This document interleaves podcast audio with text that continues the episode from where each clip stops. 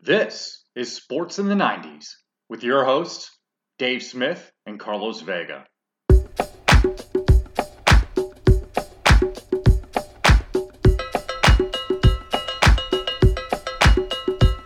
I break bread with the Hennessy one.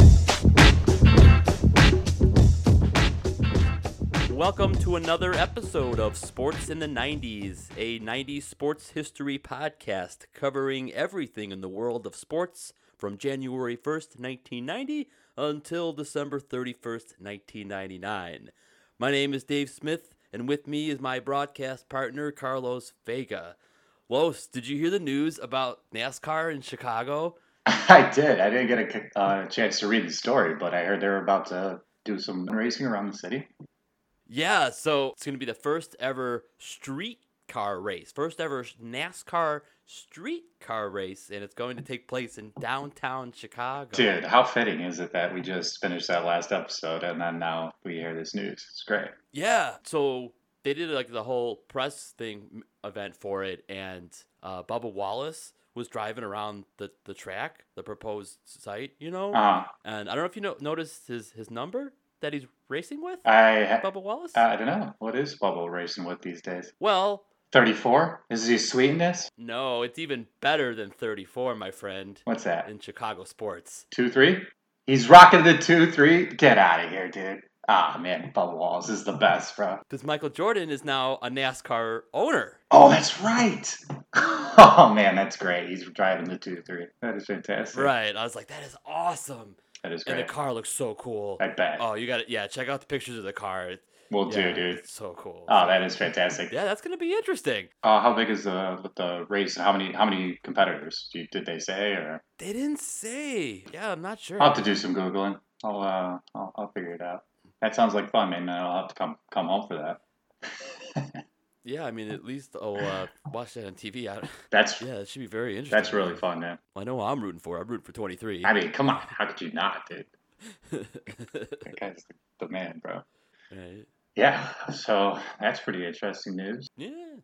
Too, I didn't tell you, man. So I went to the uh, All Star Game festivities on Tuesday. Oh yeah. It was, it was in LA, and uh, at the convention center, they had like a lot of activities outside. There was a block party. It was really cool. T-Mobile was out there giving away free shit, and uh, I ended up getting this Android watch. So, like, dude, it was, all in all, it was a really cool day. And then inside, they had all these different VR setups. They had like games, endless like walls of it. Dude, they had a home run derby thing uh, where you could see it was like you were in Dodger Stadium trying to crank homers. It was really cool. But if you know, it was like a baseball, like LA did the All Star game really right. So I just wanted to say shout out to uh, everybody that organized it because it was really fun and like you could just tell the kids were dude. They had auctions, dude. Some of the craziest memorabilia you've ever seen, like Willie Stargell cleats, like you, you name it, dude. These they were auctioning off tons of banners, jerseys, signatures, autographed baseball cards, like you name it, dude. They had some really cool stuff there. So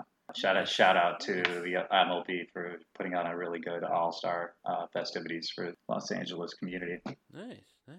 I got to create an NFT of myself, dude. All right. it's like uh, an umpire. You know, if anybody wants to uh, get in that NFT market, I, uh, I'm not endorsing it. We're not endorsing this uh, crypto by any means on this podcast. It's a very volatile It's it's market. it's, the NFT market. it's a bullish market right now.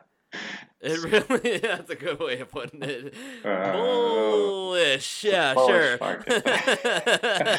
But I'm still have an NFT because thanks to the All Star Games, they, they were able. Hey, you got some of your own. It's just a cool piece of artwork to have, at least. I see you got some. Uh, oh, so you have Easter eggs in the back there. You got a couple new Pez. I do. Yes, I do. We got Pez football and we got a coach's whistle. Well played. And then uh, in between there, that actually like, that looks pretty familiar because that's what we're talking about today. We've got a little cover of Madden 22 there. That's right. One of the few uh, covers of Madden in which two athletes appear. Uh, you got Tom Brady, the GOAT, and Patrick Mahomes up there. Yeah. So in this episode, we're going to be talking about the most culturally significant sports video game franchise ever created, Madden. It's a classic, dude. People don't say they're playing a football game; they're they're playing Madden, right? It's iconic. I mean, I don't know how many kids actually that are listening to this saw Madden coach or they know him from the broadcast booth, but a lot of people these days knew him first from the video game. And this franchise really created an entire genre of, of sports franchise video games. So hmm took took off unexpectedly, but man, before video games were even a thing, like this thing was supposed to pop.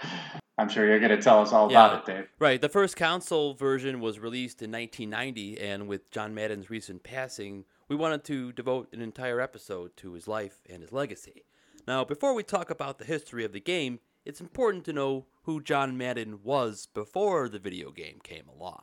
Carlos, you're rocking uh, Oakland Raiders mug. I see that. I just toasted, man, because uh, as soon as you said Very that, man, nice. Very nice. yeah.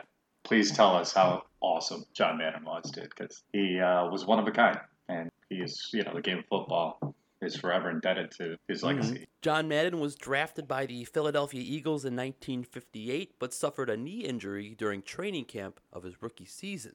Now, while he was rehabbing his knee with the team, he would watch films with Norm Van Brocklin, who was the quarterback at the time, and who would explain what was happening. Now, unfortunately, John Madden never had the opportunity to play football professionally, but it was during that time is when he became involved with coaching. A couple of years later, John Madden earned two degrees a Bachelor of Science in Education and a Master of Arts in Education at Cal Poly State. That's California Polytechnic State University. Now, after that, he coached at Allen Hancock College and San Diego State. And in 1967, he was hired by Al Davis as linebackers coach for the Oakland Raiders, helping the team to reach Super Bowl II that season. Raiders head coach John Rauch resigned to go to Buffalo, and on February 4th, 1969, John Madden became head coach of the Oakland Raiders at just 32 years old, the youngest ever at that time to become a head coach in NFL history in the modern era. Now, Los, only two coaches since have been younger at the date of hire. Can you name those two? Sean McVay, and I'm not sure about the if you're get the other one. I wasn't sure about the other one. head coach position. This guy is not coaching in the NFL, but he is head coach at Ole Miss. I don't know. Uh, yeah, I don't know who's coaching at, at Ole Miss. right Yeah, now. so that's uh that's Lane Kiffin. Ah, Kiffin. I was gonna say Josh McDaniel, but I, I knew he didn't get like a, a head coaching gig. So Right. He was on the verge of yeah, and then Belichick said, Here's the keys to the kingdom and it's like, Oh, you're okay, I'll stay. sure, yeah, pretty much. Uh, that's a good one. Uh, yeah, McVay, man, he's great. But uh, again, like it's just at the time, John Madden was the guy in Oakland. He was helping that defense look. They were just scary, man. If you watch some of those highlights from back in the day, those those guys, the way they played football, were you know Madden had said it himself. They, they you know they tried to stretch the rules a little bit. They played within the bounds of the rules at the time, but they were playing a very very different style of football back then than you see nowadays. And Madden was behind a lot of that ferocious. Uh, you know, he's a passionate man, and it came through in his coaching. And so when the opening position came up, he was like, "Why not me?" And Al was like, "Sure, here you go." And so while you know people now can say sort of like that Jerry Jones uh, sort of over the franchise, you can kind of compare the the way that uh, dynamic played out. In that uh, a lot of people thought that Al had more to do with the things that happened on the field, but once John became the head coach, he really dominated as a head coach early on. Yeah, and you said about rules. Now John Madden he only had three rules for coaching. One, be on time. Two, pay attention. And three, play like hell when I tell you to. Pretty that simple. was it. Yeah. Now, in Yeah. that span, the Raiders won seven division titles and won Super Bowl 11. John Madden became the youngest head coach to win 100 games, compiling a 103 and 32 record. But on January 4th, 1979, John Madden retired from coaching at the age of 42 due to a troublesome ulcer and occupational burnout. I don't know if you've seen the press conference of him talking about it. No, but he left his, you know, he left on his own terms. man. Right. He said, I gave it all I had, and I don't have any more. Yeah, I mean, he was a man that was held up by held by his own principles, and You know, he didn't live by anybody else's else's standards but his An own. NFL head coach is one of the most stressful positions in all of sports. Right. Dude, all the and that was the thing. Did you ever did you see that clip of the interview? This is like a classic interview, but it kind of goes back to the thing that I was talking about with Al Davis. Is they were asking him a question, and he said they they called him Al, and he go and he replies, he said, "Well, my name is John," and you just tell, and he just looks down like I'm the one that makes the decisions here. But then just to make a joke out of it, he still has the the wherewithal to make a light of the situation and said, "Well, John thinks," and these reporters were just thinking that John didn't have uh, the control of the team, and so when he retired as coach, he did it on his terms then too. Madden is still the coach with the most wins in Raiders history. Hundred, what was that record? hundred and three and thirty-two, dude. Yeah, 750 percentage. That's unheard of.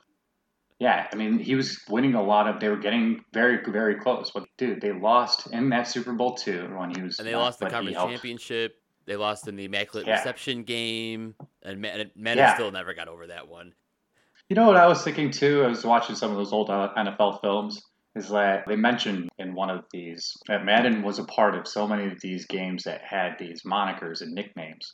And so many games back in the day had these, like, you know, the Mhm. Holy Roller and the yeah, the Holy Roller play. Yep. Yeah. Yeah.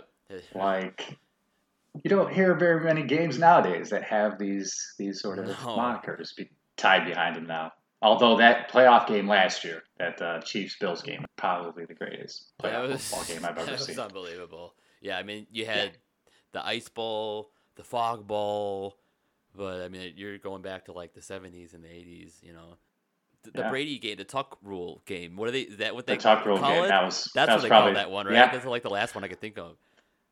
that's that's a good one. Yeah, or no, the Bears, uh, the, the double doink game. that's fair. Good call, babe. Double doink. God, that's such a bad one for us, though. Fitting, That yeah, we hurt. mentioned that because that's a Madden term. The doink. That's the sound that the go. ball makes when it bounces off the goalpost. Exactly, dude. He was the best in the broadcast booth when it came to just talking football. Mm. You know, that boom thing was just that was just him, just talking. That's him coaching, coming through in the broadcast booth. Boom! Right, You yeah. know, he wants he wants you to feel that, and he was the best. Him and Summerall were there was no like nobody like yeah, him. so Madden joined CBS as a color commentator the same year he retired and joined forces with Pat Summerall uh, in 1981. And they called eight Super Bowls together five at CBS and three at Fox. At Super Bowl 16, John Madden coaching mentality came across on screen as a broadcaster literally when he started using the telestrator, a device that lets him draw on the screen over what's happening on TV. Oh man, that was so iconic. It was fun because again, this is early technology at the time, and you want to be able to be create a, a cool graphic on the screen. And he would just do it with the most random things. There was Gatorade things on the side. He was just circling. Like this is a father bucket, this is a mother bucket, and since the last game, they had a baby bucket. They show a shot in St. Louis of a plane going by the St. Louis Arches. What the heck's that I'm seeing there? What did we catch? A little airplane fly? Yeah. Boy, that's too low. Is that a real plane, you think? What do you think it is? A toy? I don't know. you know, seagulls have a pretty good life, don't they? They always live at the beach. I mean, every time you see, like, seagulls, you see a beach and water. It seems like uh, most of the time the sun's shining. It's a Good deal. Yeah. They're scavengers.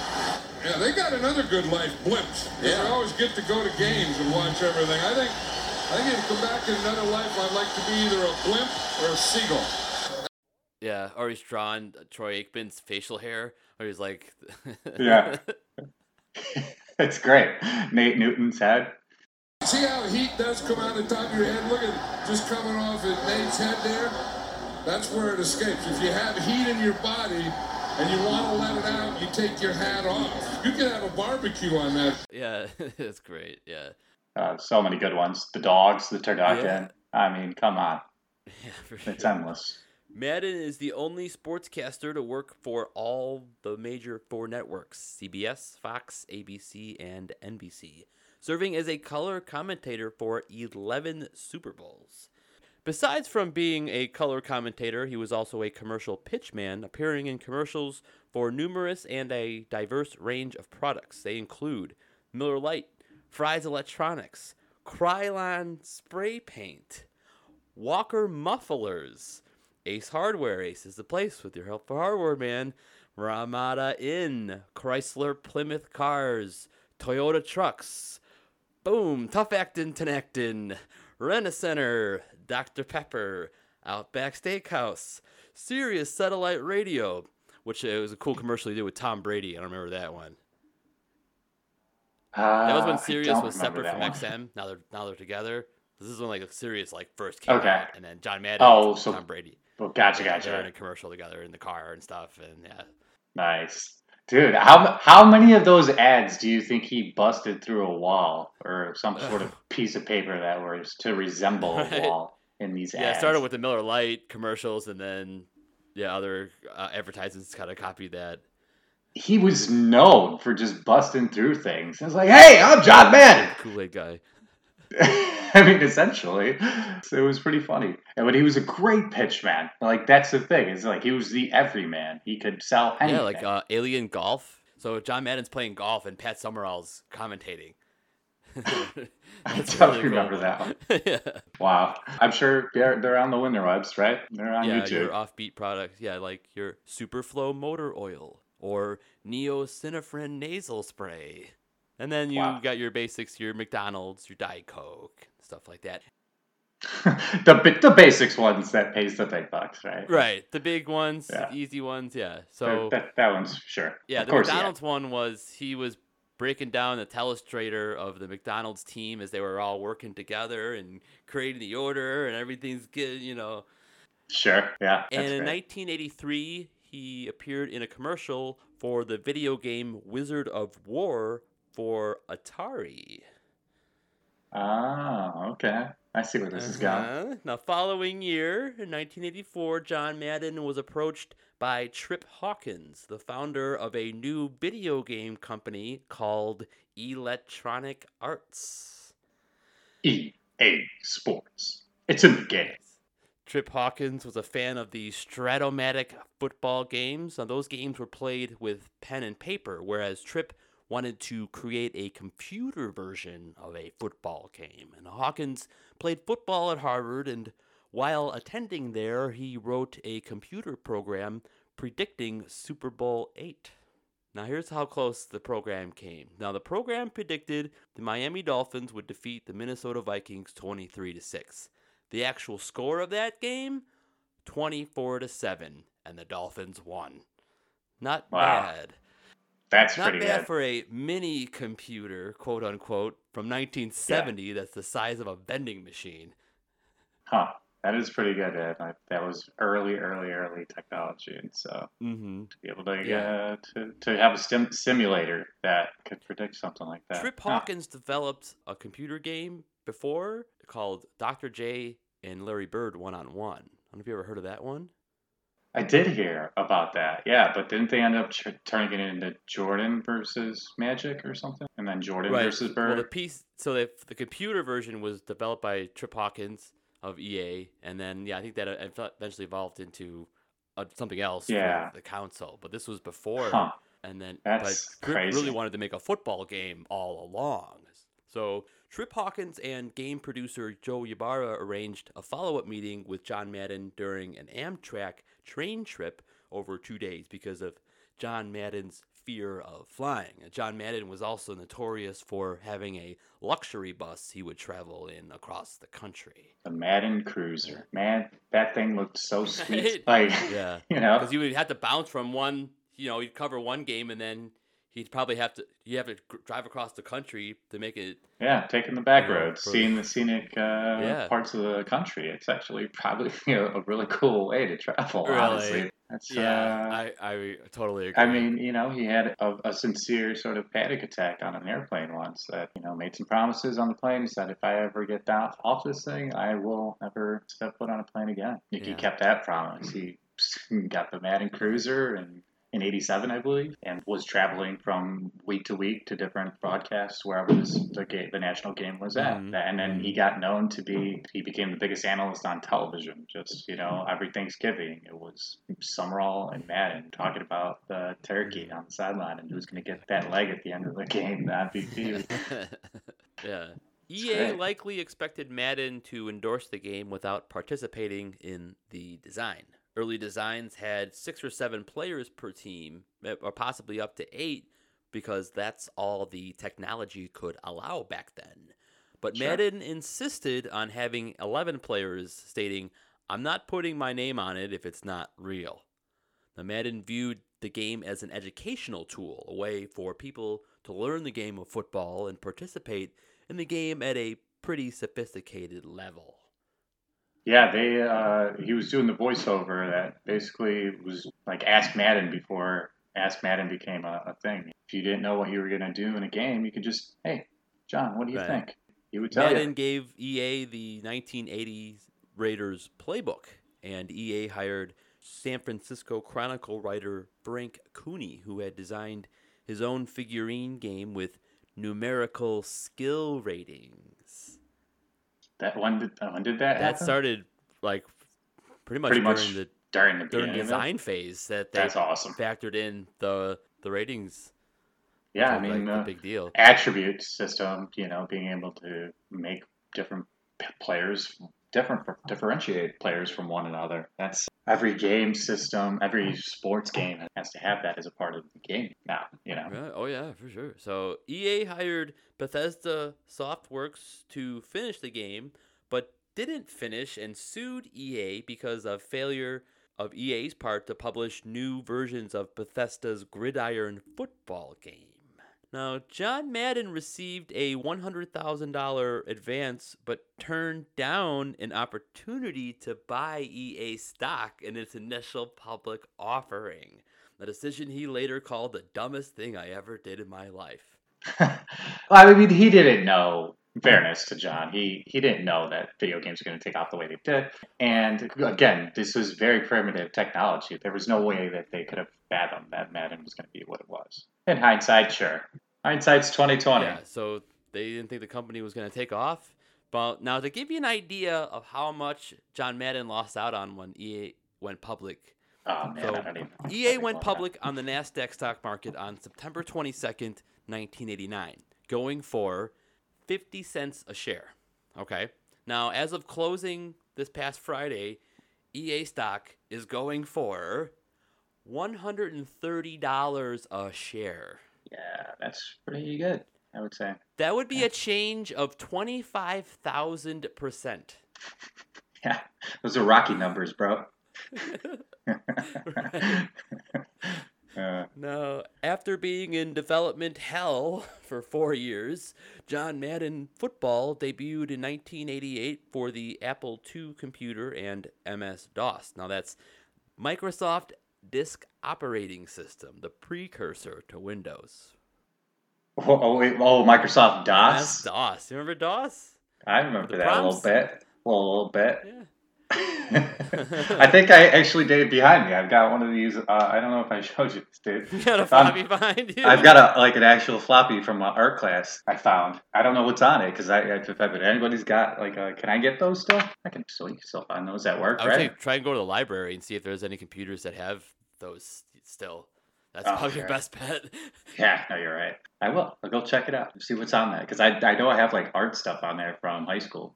We were still using those floppy disk computers. So what is it like 1.44 megabytes or something like that? It's probably yeah. It's, but yeah, it's funny. It's funny those those discs aren't floppy, but they're No. called floppies because the the discs before them were floppy and much larger. And much larger. Yes, it was like a it was like flimsy, like a Polaroid picture. Almost. Exactly. He's, yeah. John Madden Football debuted in 1988 for the Apple II computer and MS DOS. The back of the box called the game the first real football simulation. In 1990, John Madden Football was released on Sega Genesis and Super Nintendo. John Madden Football 92 and 93 were also released on those consoles. Madden NFL 94 was the first in the series to be licensed by the NFL. The previous versions didn't include any of the team names or players. Similar likenesses, just not the actual players. Number eight on the the 49ers was Steve Young, but you know he wasn't Right. Steve You Young. remember Joe Montana football for Sega Genesis? Oh it was yeah. funny because Joe Montana was the only name that could be used.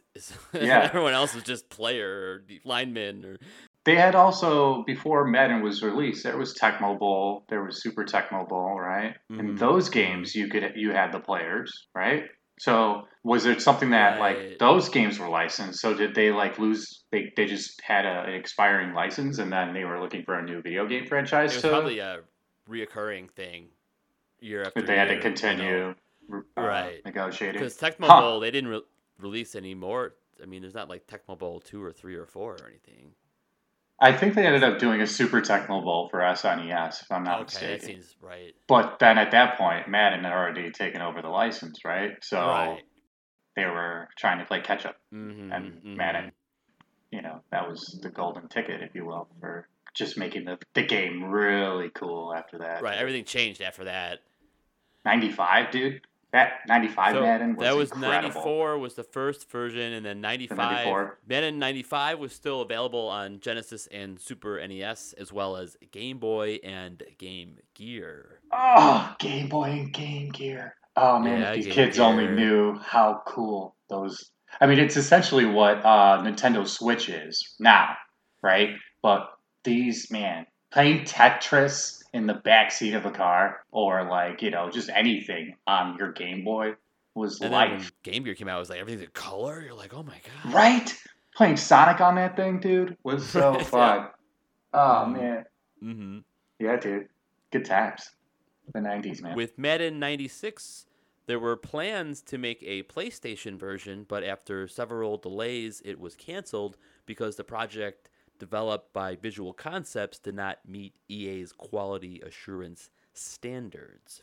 Visual Concepts went on to make the NFL 2K series of games.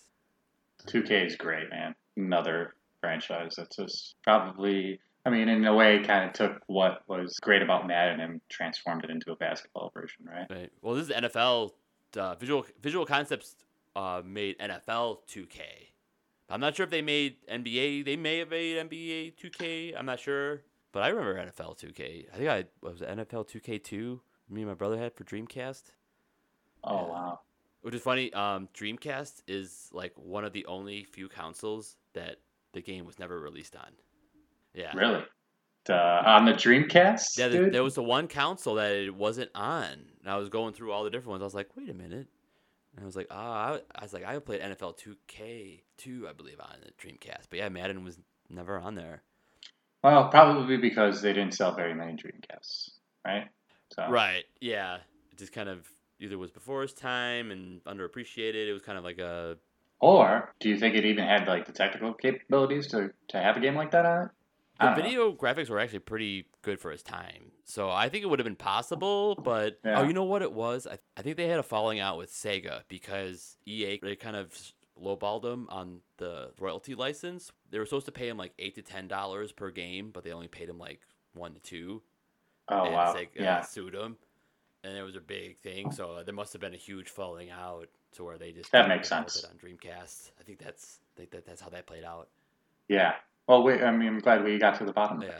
I could be wrong, and if Yeah. I am, the internet will let me know.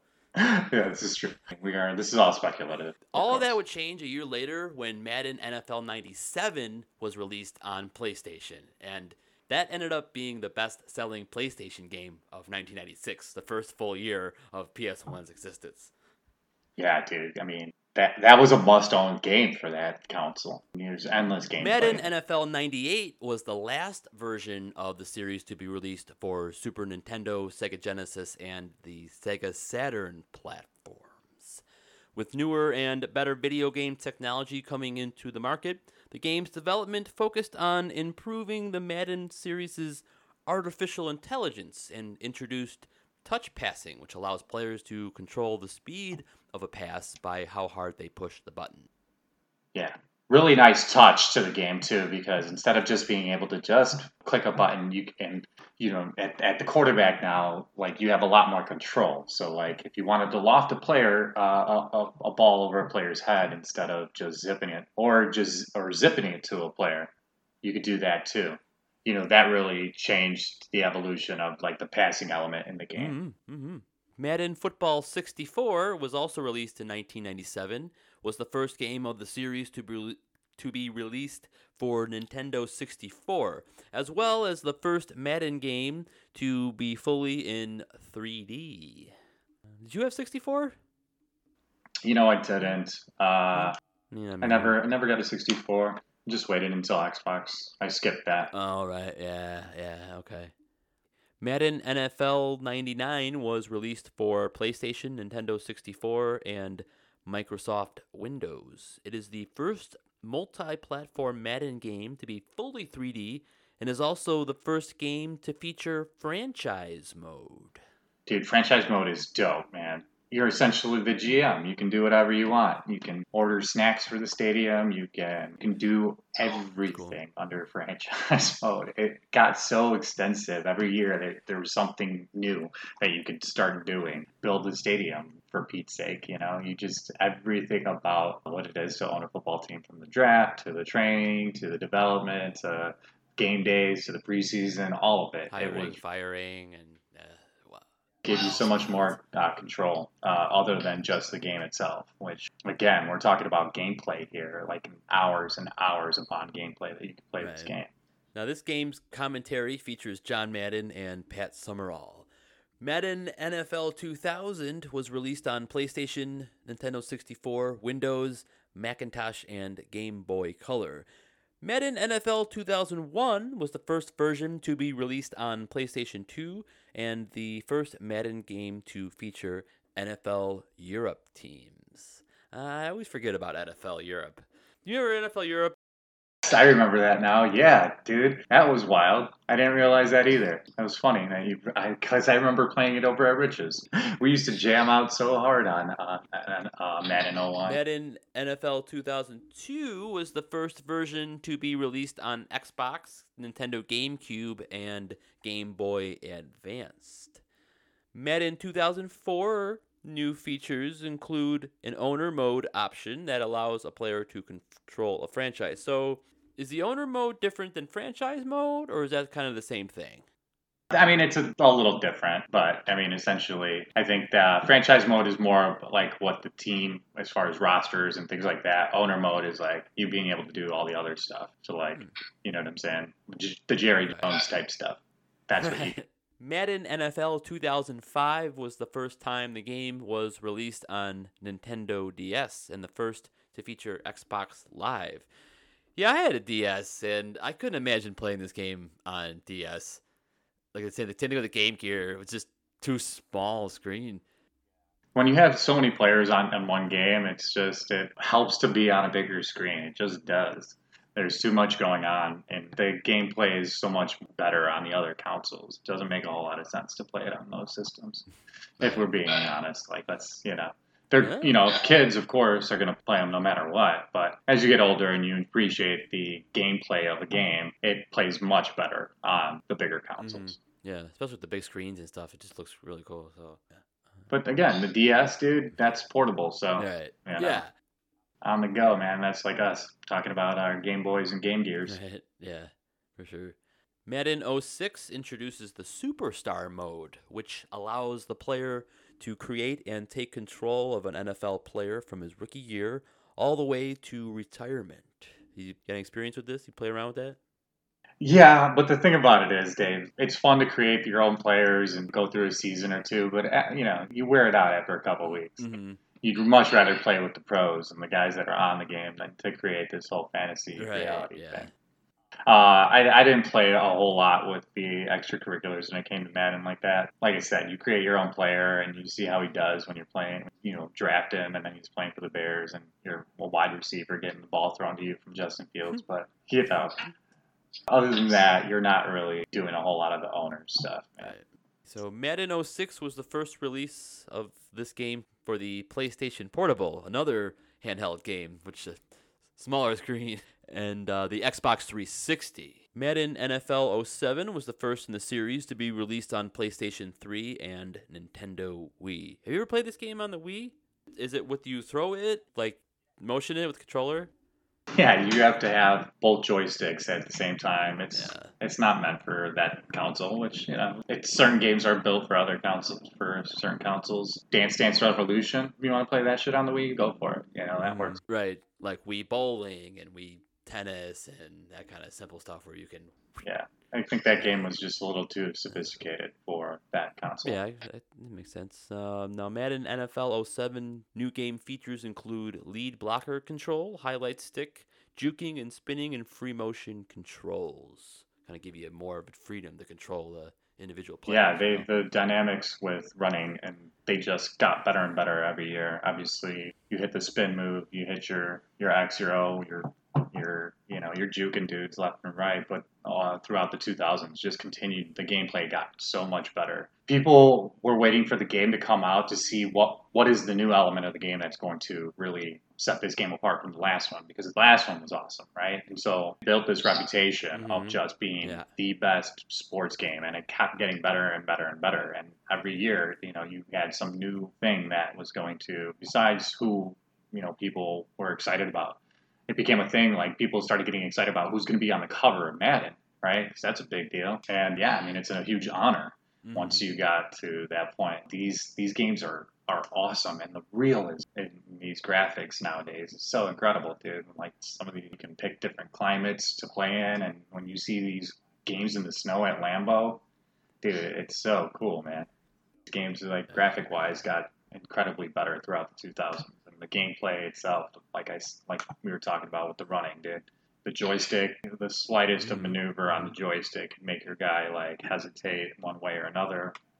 It's just uh, they really, really have nailed the art of uh, the controls on the Okay. game. All right. Nice. Yeah. So Madden NFL 08 was the first Madden game made for 11 different platforms. So you got PS2, PS3, PSP, Nintendo DS, GameCube, Wii, Xbox, Xbox 360, Microsoft Windows, Mac OS, which is the uh, Apple operating system, and mobile phone. That's a lot, dude. I mean, it sold over a hundred million games, and when you're on that many platforms, you're doing something right, dude. Yeah, for sure. Madden NFL 09 was the last video game for the Xbox and the last Madden game released for the Nintendo DS. Now, this would be the first version of the game not released on PC, as EA Sports said they were retooling their PC version. Madden NFL 10 also did not see a PC version, but it did have a version of iOS, Apple's mobile operating system, and a version on the Blackberry phone. No way, that's cool. I did not. Man, I wish I knew that. I'm glad That is so 09. I missed out on that one. right, right.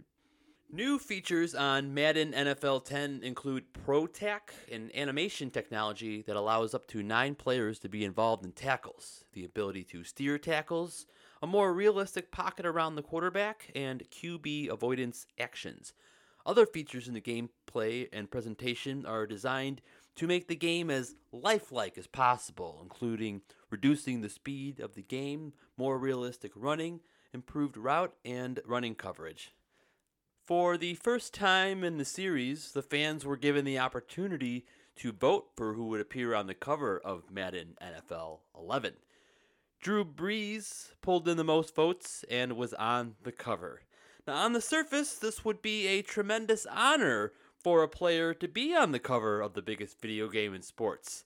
But it is believed by many that there is a curse of whoever is on the cover gets injured or has a disappointing season after being on the cover. The Madden curse, as it is known, has afflicted many superstar athletes in their prime. Let's take a look at how prevalent this curse actually is. The first athlete to grace the cover, you know who it is? By themselves? Was that Favre? No. I want to say it was before. Like, like he's on one of the early covers, but I'll go. uh, I'll go on the Brett Favre. No, Brett Favre in just a minute. yeah, Uh, Eddie George. no, I'll go into him as well. So that's Garrison Yeah. Hearst. That's running back from the San Francisco. Hearst for the 49ers. Niners. Had a breakout year. Yes, yes. And so after a stellar '98 season, he appeared on the cover and he led his team to the playoffs, but suffered a terrible broken ankle injury in the second round of the playoffs and missed all of the 1999 and 2000 regular seasons due to that injury. Okay, so that's the first one. All right, now the next one, Madden 2000 cover features a Hall of Famer who we talked about in our first episode, Barry Sanders. Now, after appearing on the cover, he went on to announce his retirement. Shocking football fans everywhere. The Detroit Lions still have not recovered. Yeah, no, I mean they certainly have not. Uh, nobody will ever replace those shoes. But man, Barry Sanders. Uh, we did we skip we skipped a few of those there though, right? I mean, in between. That was 99 2000. We're going Okay, early here. okay, my bad, my bad. So that was the first two, yeah. So you mentioned a couple Right. names. Um, Yeah, so we'll get We'll get to those two that you previously Two mentioned. thousand one. Now let's see. We've so got. So that was NF. That was Madden 2000. Now the EA scrambled to put someone else on the cover. Green Bay Packers running back Dorsey Levens, who suffered a pair of knee injuries in the 2000 season and was released by the Packers the next year. Okay, now Madden 2001. You talked. You s- you mentioned Eddie George, running back from Tennessee Titans. The curse seemed destined to end when the Titans entered the playoffs as one of the most dominant teams in the NFL, with George in the midst of a record breaking season. But a rare pass bobbled by George late in the fourth quarter of a playoff game led to an interception and a touchdown, and eventually a Ravens win that ended the season for the Titans. Eddie George remained in the NFL for four more seasons he never ran for more than 1,200 yards in a single season again and averaged less than 3.4 yards per carry for the rest of his career. Eddie George was a beast, though. Make no mistake about it. Like that man would punish you, and like over the course of a football game, you did not want to tackle that man, dude. Like he was coming at you, or and if not, dude, just he was uh, tremendous back in that 2000 season, dude. Uh, Madden 2002 had Minnesota Vikings quarterback Daunte Culpepper on the cover. Now, just a few months after being named the cover athlete, he suffered a knee injury in a game and missed the rest of the 2001 seasons. Now, this would be one of the first years that the notion of the Madden curse was widely referenced. It's just how things go. In the early internet days, people, hey, man, what's going on here? Why are these guys getting injured? They've been on this game. It's like it's supposed to be, a, but it's a, it was still an honor. You want to be on it, but you don't want to. Yeah, this is not. Oh, sure, yeah. this can't be a thing. It's just a fluke. It's just a fluke, Right. Right? At this point, nah. You're like, that's not a no, thing. no. I mean, the lure of it started around that time. That's when it really started to catch on. It's like, wait a minute, maybe this is mm-hmm. this, is this, this, This keeps is happening. sus. Like, what's going on here? Yeah. Marshall Faulk was on the cover of Madden 2003. Running back from the St. Louis Rams, he was part of the greatest show on turf. But the 2002 season would end up being the one, the first he was unable to rush for more than a thousand yards, and his average continued to decline in subsequent seasons.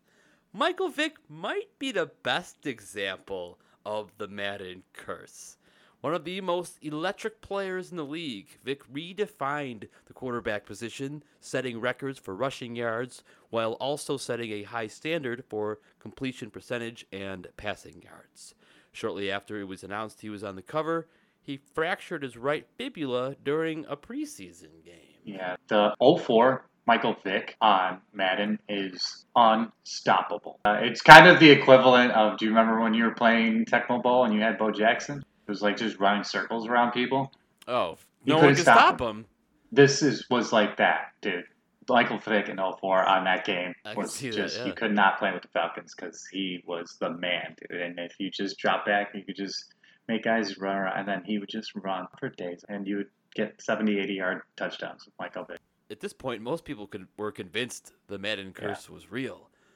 Now, the next year, Hall of Fame linebacker Ray Lewis was on the cover of Madden 2005.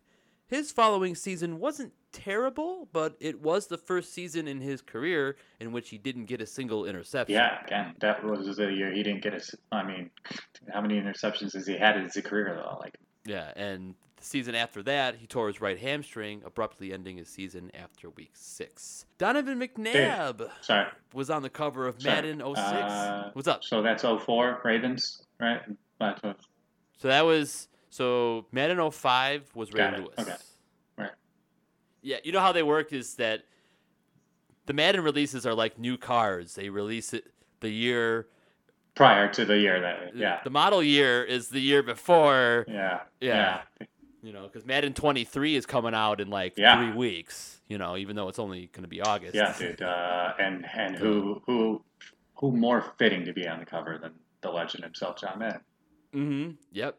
Donovan McNabb was on the cover of Madden 06 and was on track for a huge year when his season was derailed by a groin injury that left him on the injured reserve list for the remainder of the season. Madden 07 had Shaun Alexander, a running back with the Seattle Seahawks, who in 2005 became the first running back to record 15 touchdowns in five consecutive seasons and broke the franchise record for rushing. After appearing on the cover, his season was derailed by a broken foot in week 3. Madden 08 had two different covers for so you had Vince Young, a quarterback for the Tennessee Titans, and Luis Castillo, a defensive end for the San Diego Chargers, was on the Spanish language release. I didn't even know they made one. I that's news to me too, Dave. I had no idea. Was that like the first year that they did that? That must have been because um, cause I, I worked for a certain retailer in 07, a, a certain yellow price tag retailer in 07, and I don't remember that version. Yeah, no kidding. you would have known too. So I was a supervisor of Yeah. said department. That was a big deal back then. I was I worked like Yeah. all day. Like that was like that was a very busy Oh, day. it was like in the gaming industry, that's probably one of the biggest days of the year in the was gaming working industry. that day. Oh my goodness, I can imagine, dude. Yeah. Uh, what other video game days did you work, Dave? While, while you were at this uh, redacted establishment. well, I worked the Wii launch and the, the Wii launch and the PS3 launch were in the same week. Nintendo Wii and PS3. Oh my Oh yeah, and Black Friday was the same week too. So in one week you had the Wii launch, Black Friday, PS3 launch in one week. mania, sheer mania. I bet chaos. For the next three months. Do you guys have Nintendo Wii's in stock? Do you guys have any Nintendo Wii's in stock? No, because Nintendo did the thing they call They limited their releases, right? Or it's like they wanted to build suspense for it or something. artificial demand. That's what Nintendo did with the Wii. I would have bought one back then. They were they were what like two hundred bucks at we the time. living together, One. 150. Yeah, man. but you couldn't find them anywhere. Yeah, they priced it at such a because that was like a sweet spot for a new console that was interactive, was family friendly, simple, hmm in, as far as in terms of people being able to use it functionally. And yeah, man, it was a, the perfect time for a new system to come out. Yeah. Nintendo had to do something. I mean, shit, the PS3 was on its way, so they had to figure something out. Yeah. So yeah, PS3 was coming, and then like they needed a next generation console. And then they came out with a new Super Mario for it too. You know, eventually it was like uh, Right. like they did with every new, new Nintendo console. So it worked out. Yeah. now, before Vince Young and Luis Castillo were on the cover, Chargers running back LaDainian Tomlinson hmm. was approached to be on the cover. Now, after vocal Charger fans campaigned to have Tomlinson off the cover, he declined, Yeah. citing failed contract negotiations as the reason. Sure. But at this point, fans didn't want their favorite player to be on the cover. You didn't want to be on the cover at that point, dude. But John Madden's favorite player graced the cover of Madden 09. I'm talking about Brett Favre. Now, Brett Favre, Hall of Fame quarterback for the Green Bay Packers, announced his retirement soon after the cover debuted. Now, Favre decided to unretire and play for the New York Jets. yeah. Why? Why did he choose the Jets? Because they gave him the money, basically. Probably. I mean, he got. he went to the Vikings after Yeah. the fact, didn't he? Yeah, but the Jets were went to the Jets off. and then he went to the What was that contract that he got with the Jets, dude? Because it was something ridiculous, dude. And the Jets had the money at the time to give it to him, so They did. they did. so they were like, "Sure, we'll we'll we'll take uh, an aging Brett Favre." But it turned out to be like the best thing for him because it's. I mean, Favre revived his career in in a way. I guess it's better than Chad Pennington, I suppose. Yeah, I mean exactly. They, they New York was trying to they were trying to win, man. I don't blame them for making that move. But the thing about it was Brett Favre, he was still slinging those interceptions in New York, but at least he was still playing football. It led to him again playing like years, uh, a couple more years after that, right? In Minnesota, Yeah, that was funny. extended his career. Don't blame the guy. Yeah, yeah. Madden 10 was the first time two players were on the cover. Cardinals wide receiver Larry Fitzgerald and Steelers strong safety Troy Polamalu. Larry Fitzgerald is one of the first examples of the Madden curse not occurring as he set several personal records that season, which is even good for someone like Fitzgerald, who's considered one of the greatest wide receivers of all time. Oh yeah, yeah. Larry catches everything. On the other hand, Polamalu was a victim of the curse as he sprained his MCL. That's the medial collateral ligament. That's uh, right by the knee. Uh, and he did that week one and had to sit out the next four games. Played in three more, only to injure his posterior cruciate ligament in November of that season. That's the one in the back by the knee. Yeah, Drew Brees, 2010 Drew Brees helped me win a fantasy football title. So yeah, he was he was the man that year. He uh, deserved to get the, the cover in 2011. Right. Yeah, it wasn't a terrible disappointment overall for him, but it was disappointing that New Orleans lost to Seattle, the first team in NFL history to make it into the playoffs with a losing record. So Madden 12 had Peyton Hillis, running back from the Cleveland Browns. Hillis's troubles began well before the 2011 season with heated contract disputes, leading to trouble in the Cleveland clubhouse, and then physical troubles that included a bout with strep throat and an injured hamstring that had him missing games all season and generally failing to get in sync with the team. Not all players were cursed by the cover.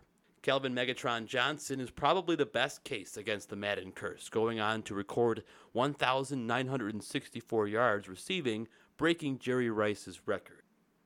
Yeah, dude, Megatron was a monster that year, man. He had uh, good old Matthew Stafford throwing him the football too, Super Bowl champ, just Right. slanging it to him. And he caught everything, man. Megatron would go up in double coverage like it was nothing and take that ball down. He was huge. He was like fast. You couldn't. I mean, the guy was unbelievable. They just happened to play in Detroit for you know like yeah. Megatron couldn't get any help around him for a long time, but he still had Matthew Stafford slinging that Yeah, football. it's, ba- it's just too bad. He was playing on the wrong team. Madden 2014 had Adrian Peterson on the cover, running back from the Minnesota Vikings. While Peterson's start to the 2013 season looked good with a 78 yard rushing touchdown on the first carry of the game, he struggled for the first half of the season with a nagging foot injury. He ended up playing only 14 games, and the team's record dropped back down to 5 10 and 1 after he was declared done for the season in December due to the same aggravated foot injury. Yeah, that was unfortunate, man. Adrian Peterson, unbelievable to watch, and he got unfortunately he got struck with the curse. Yeah. In the next season, the curse doesn't strike. Richard Sherman of the Seattle Seahawks, bucking the trend of cursed cover athletes, Sherman had another All Star performance during the 2014 season, leading the Seahawks' defense and helping Seattle return to the Super Bowl for the second consecutive season. Although the team lost against the New England Patriots in the championship game, it wasn't due to any lack of effort by Sherman, who recorded three tackles for the league leading Seattle defense. And also one of the greatest memes out there when you Oh, see his face. his reaction after the Malcolm Butler interception. Oh man, that uh, Richard Sherman. No, Like, you know it's it's oh heartbreaking. no. You're like, it's it's a good one. that's one of those Uh, what? Yeah, it's one of those what ifs. It's it's you know what I mean. It's it's why? like why? uh, did- Why? Why do you throw the ball, why Russell? why what are you no no give the ball to beast mode man. I mean he knew it. Everybody knew it. Yeah. Carroll tried to out outsmart himself. Dude, that's unbelievable too because we could be talking about an entire like you know if Seattle wins that Super Bowl uh, because they were driving. They were about to score, dude. And when you were watching the momentum of that game, and Malcolm Butler just made the play of his life. And he was Uh, a rookie, wasn't he? Or he was a walk on or like a free agent? Yeah, dude, his story, you know, really great story. Yeah, But you know, crazy. Russ also led his receiver. There's a lot of things that could have went wrong. You know what I mean? You can say he could have, you know, oh, he made the right play. You know, they should have tried to outsmart Bill Belichick at the goal line. But you know, You you're can't outsmart Bill Belichick on the goal line. That's not going to happen. You just need to use brute force. Yeah, he, he saw that play coming a mile away. Dude. he totally did. That was a great, you know, defensive scheme that they set up. They play, and then he, he kind of let Seattle play into that because he probably figured that that's what they were going to try and do. And of course, Right. Where Pete Carroll thrives on chaos, Belichick is always do your job. it's in, it's interesting. What were we talking here? Where's Richard Sherman? Yeah. So we're at Richard Sherman, yeah. So after Sherman, so yeah, he wasn't affected by the curse, and neither was Odell Beckham Jr., who graced the cover of Madden 16. Now, the season after making the cover, Beckham's season was marred by some on field anger issues that resulted in the Giants receiver being suspended a game, but the incident had no discernible effect on his performance the rest of the season, finishing the season with 1,450 receiving yards and 13 touchdowns. yeah, that cover too, man. That's the That's the a cool catch where he's- cover. I'm looking at it now. This is awesome. Yeah, dude, that's the the catch that made kids want to try and catch footballs one handed. Yeah, so the next next year's got a cool cover, but it's it's it's so Gronk. It's Rob Gronkowski on the verge of spiking a football. Yeah, I mean, what else would you be having him do? Right? You want Gronk fucking a football on the cover. You want that, yeah, for sure. when they build a statue for that man, it's gonna be that. Look at that. It's gonna be that, dude. It totally is. You know what I'm saying? That's awesome. Gronk, Gronk's one of a kind, dude. He's one of the he's if you know, he's arguably the greatest tight end to ever do it, man. So Tom Brady is another example of being immune from the curse. Brady had one of his best seasons in a career that is unprecedented, passing for more than 4,500 yards and throwing 32 touchdowns while leading the Patriots to an AFC best 13 and 3. So not everybody's victim to the Madden curse. What year was that? Uh, Brady graced the cover. Twenty ten. Brady was 2018. Let's see, uh, so the next year, Madden 19 had Antonio Brown, wide receiver, Pittsburgh Steelers. Now, from a statistic, Sorry, go ahead, Dave. a- That just me. no, yeah, it's, That's- when you think Antonio Brown, you're like, Uh, oh boy. uh, I mean, there's you know that's that's about as I think that's probably the best example of the curse as there is. yeah, I mean, uh, let's see. So, Yeah, that, that I mean it's, it's obviously Right. From a statistical standpoint, the curse didn't strike Brown. But even though Brown had a good season, Brown has had a bizarre offseason. He didn't play in the final game of the 2018 regular season after reportedly being involved in a tense argument with Roethlisberger. Brown sat out from practice during week 17, and his tenure with the Steelers later came to an end. Brown requested to be traded during the offseason, eventually getting sent to the Oakland Raiders. Even worse, the NFL banned Brown's preferred helmet th- that past offseason. Apparently, he really, really, really likes his helmet. And He loved has it. threatened to retire if the NFL didn't let him wear it. and then Right. some other off the field issues happened during that time. Yeah, there's a lot of yeah. That's that's a rabbit hole you're gonna have to go down. It's pretty it's weird and a lot of issues with that guy. Well, uh, Uh, that was a curse of, of you know other other reasons, not football uh, on the field related. right. But he kind of brought it on himself. Yeah. Exactly. Exactly. Exactly. Yeah. The following year, Madden 20 would have Patrick Mahomes on the cover. Now, it looked like Mahomes may have been struck with the Madden curse remarkably early. The Kansas City Chiefs announced on October 17th that season that Mahomes was out with a knee injury. However, it did not end up being nearly as serious as Chiefs fans feared, and Mahomes would end up missing less than a month before returning to action. They were they won the title the year before. That's why he was on the cover, right? 2020, Madden- yeah, so yeah. Mhm. and he was on 20 or 19. Yeah, he was on NFL. Yeah, Madden 20. Lamar Jackson, the curse doesn't strike. Jackson has continued to frustrate defenses in the NFL and in Madden. Quarterback Baltimore Ravens. Now, the curse never bit Jackson by means of personal injury, but the backfield was stricken with several season ending injuries. Lamar, yeah, Lamar was uh, tough for defenses to guard. He's a stud, but yeah, they need a line. So much mileage on those legs, man. Do you see who the Ravens drafted Uh-huh. this last year?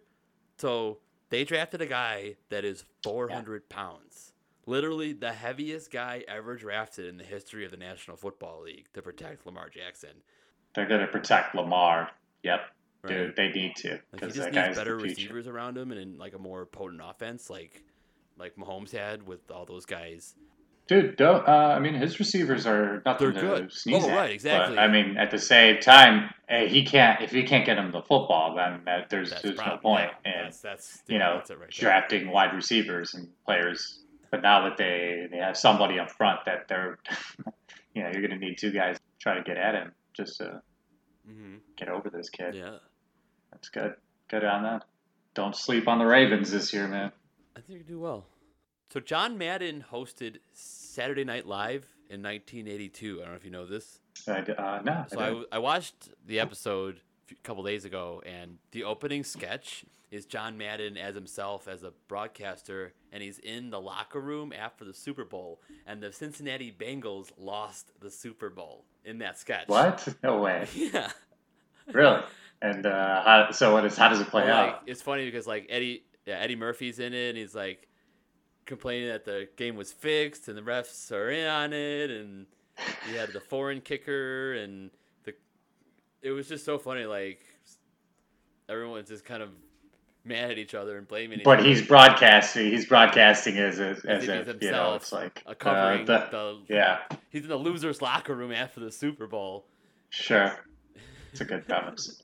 How do you feel after the game? Yeah, Eddie Murphy's like, "Oh, the game was fixed. The refs were in." Blah blah blah. blah. One guy started drinking, and another guy like, yeah, it's just it was really funny. The last cover is Brady and Mahomes, but uh, I think the curse didn't really affect them that much last year. I think yeah, they're both doing all right.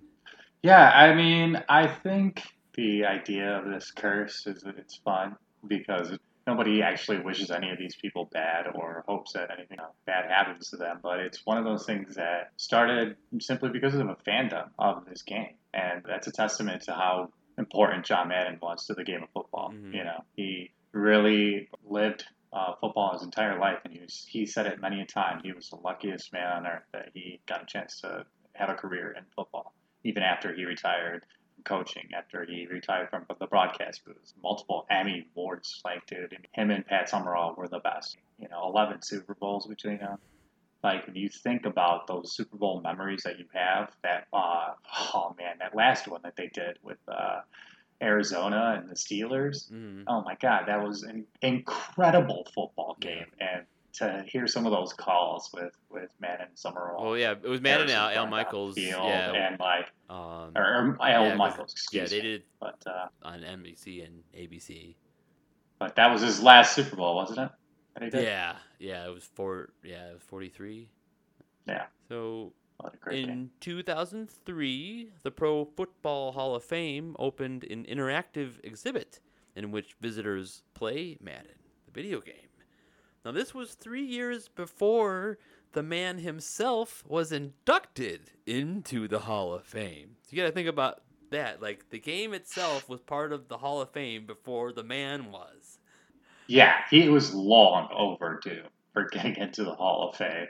He was a finalist in his first year of eligibility, and then you know just sort of trailed off and like fell off for years. Yeah, it's different with football. finally- I, it's I don't know how it works. Like baseball, it's like a concrete seventy five percent in so many different years. But football, they can you can be eligible for as long as you want or something. Well, for multiple, they- yeah, I think that's how it should be, honestly, yeah, because you know times change, perspectives change, and writers change. I mean, it's it, it's one of those things that you know sometimes in some years players deserve to get first ballot, and so like he was probably going up against a, a lot of years there where guys were either you know they just had amazing, they were no doubters, and you know there's a thing with voting where like sometimes they I, it feels like they they only want to elect a certain amount of people in every year, mm-hmm. right? So the voting with uh, Hall of Fame, thankfully in football, is that you can be eligible for way longer than it has it is for baseball. yeah. Uh, and they finally in 06 they inducted him.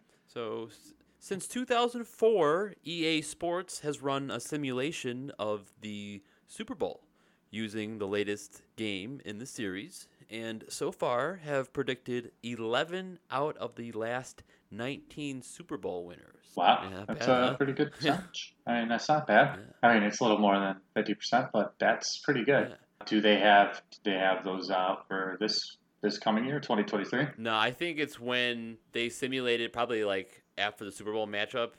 Like they'll go through the whole year, and then as hmm. soon as the AFC NFC Championship games are over, then they'll probably simulate it based on who's on the roster, how their season went, all that stuff. So they do like they probably do like a, a as close as a realistic simulation as possible um, for that.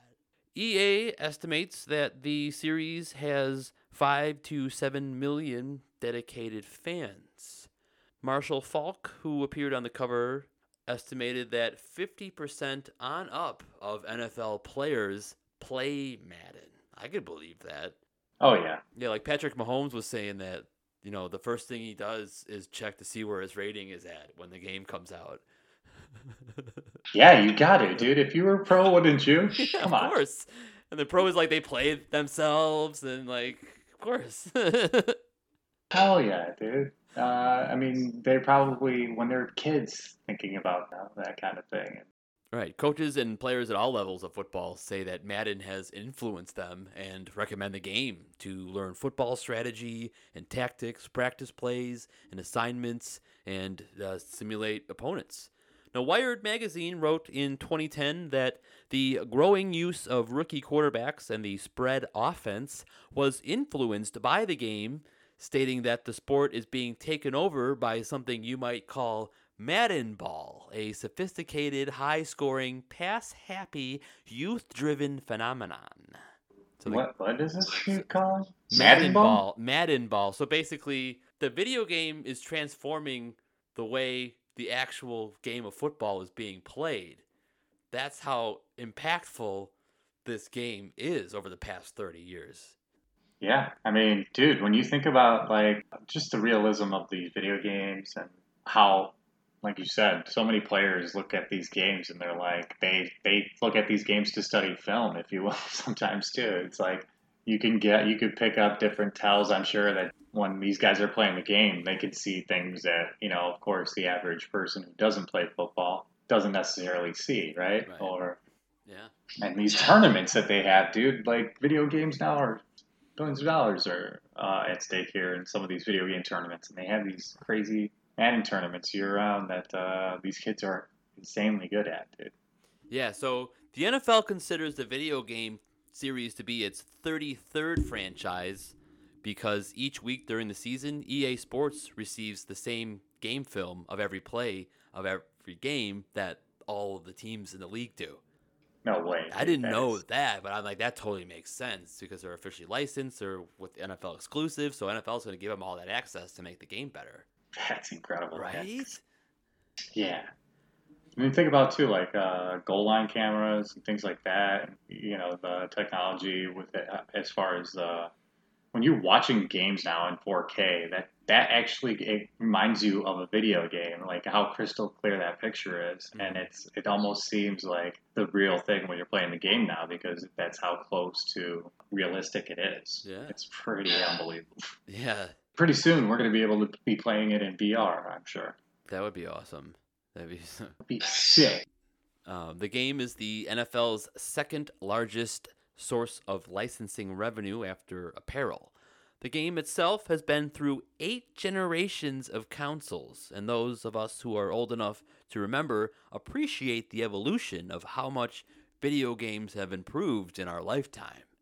Yeah, when we thought we were playing, you know, Madden '95, that was the coolest thing ever on Genesis. And uh, hmm you know, you had a coach looking at uh, John Madden on the cover with like, you know, his his broad, you know, like a old white shirt on. And man, those games back then, we thought we were we were playing uh, the the most Like we couldn't, we we we never thought that it could get as good as it it's gotten. You know what I mean? Right. Yeah.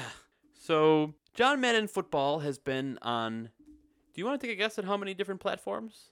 Uh, total. Total. At least uh, from my count off of Wikipedia, I, I actually wrote all of them down. Whew.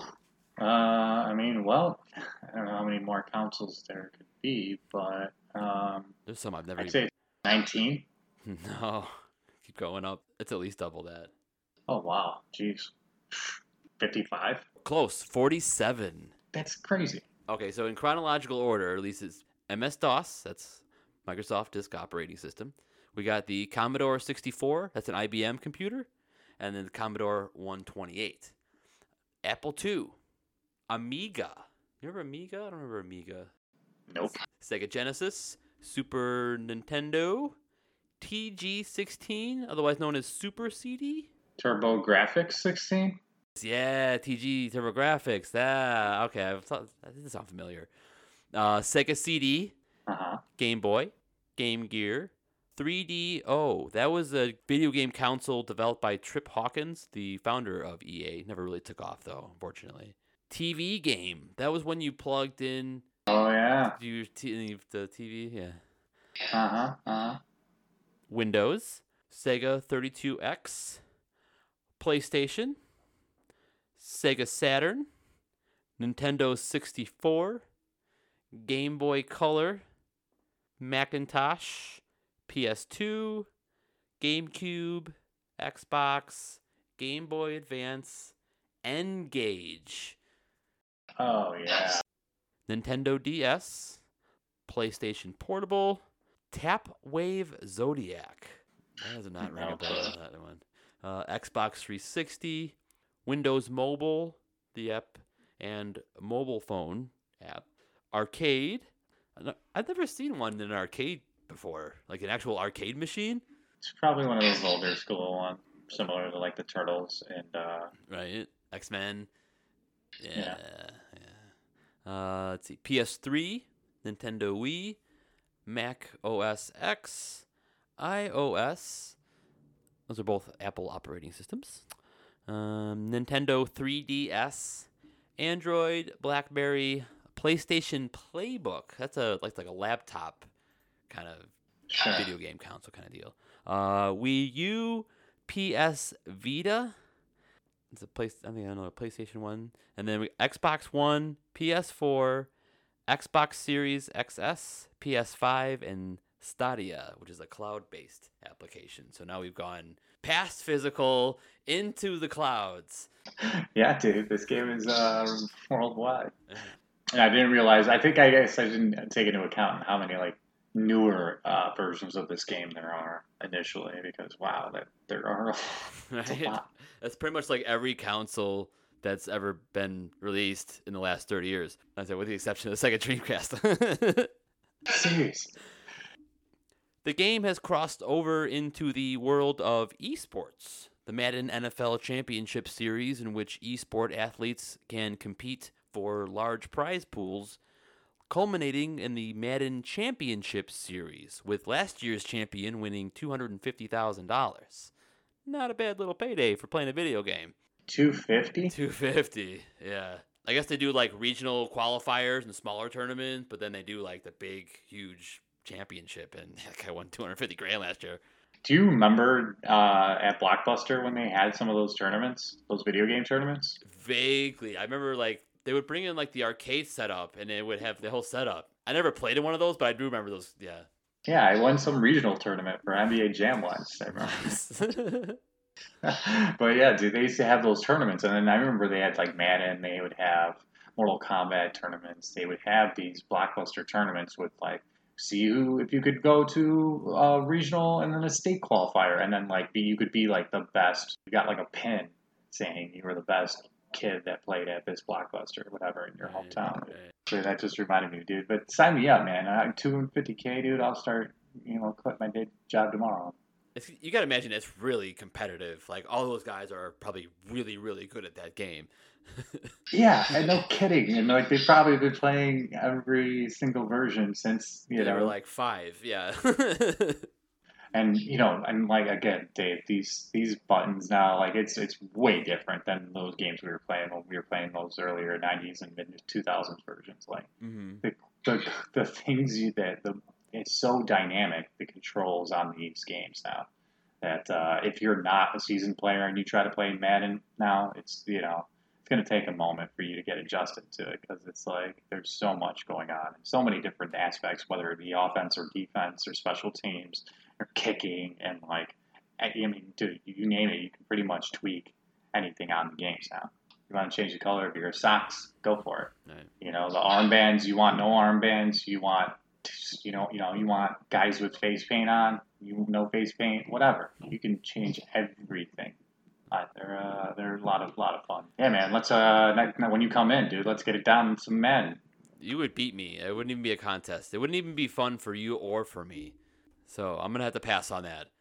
The great thing about Madden too is that everybody's got their favorite versions. Like right, like we were talking about, certain versions are have different ad- different uh, dynamic things that you Sure. can do.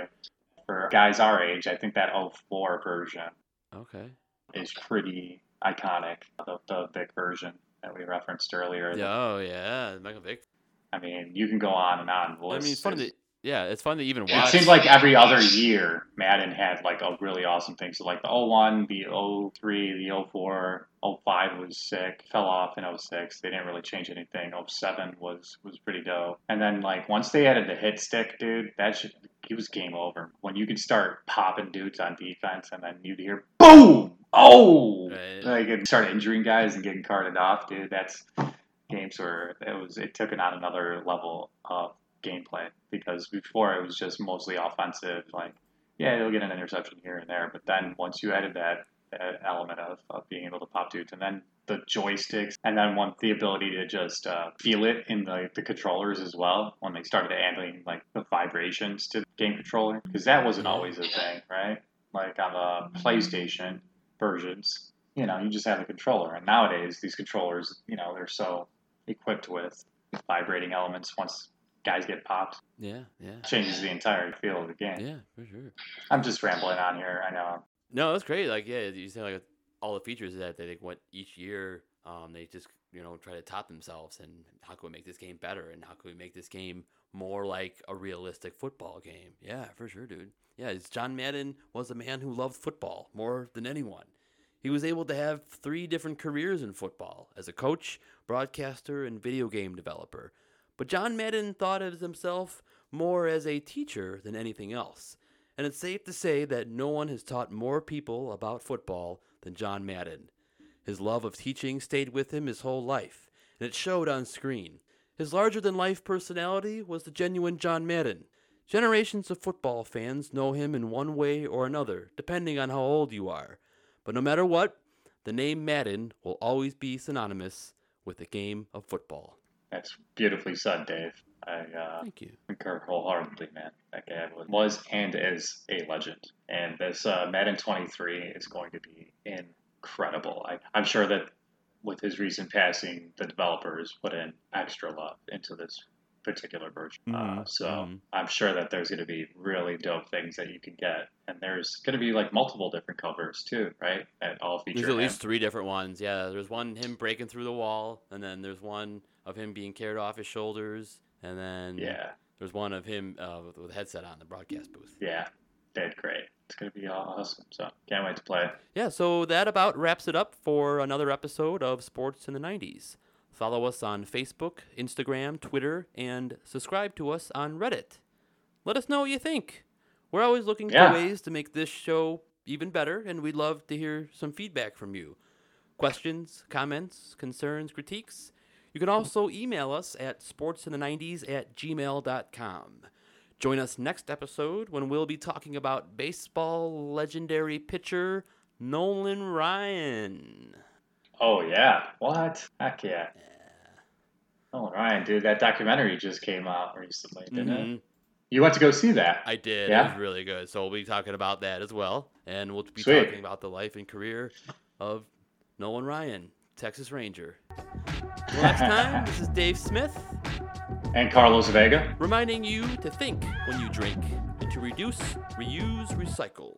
Thank you, and thank you for tuning in to another episode of Sports in the 90s. Peace out, my brother. I'll talk to you soon. Later, bro.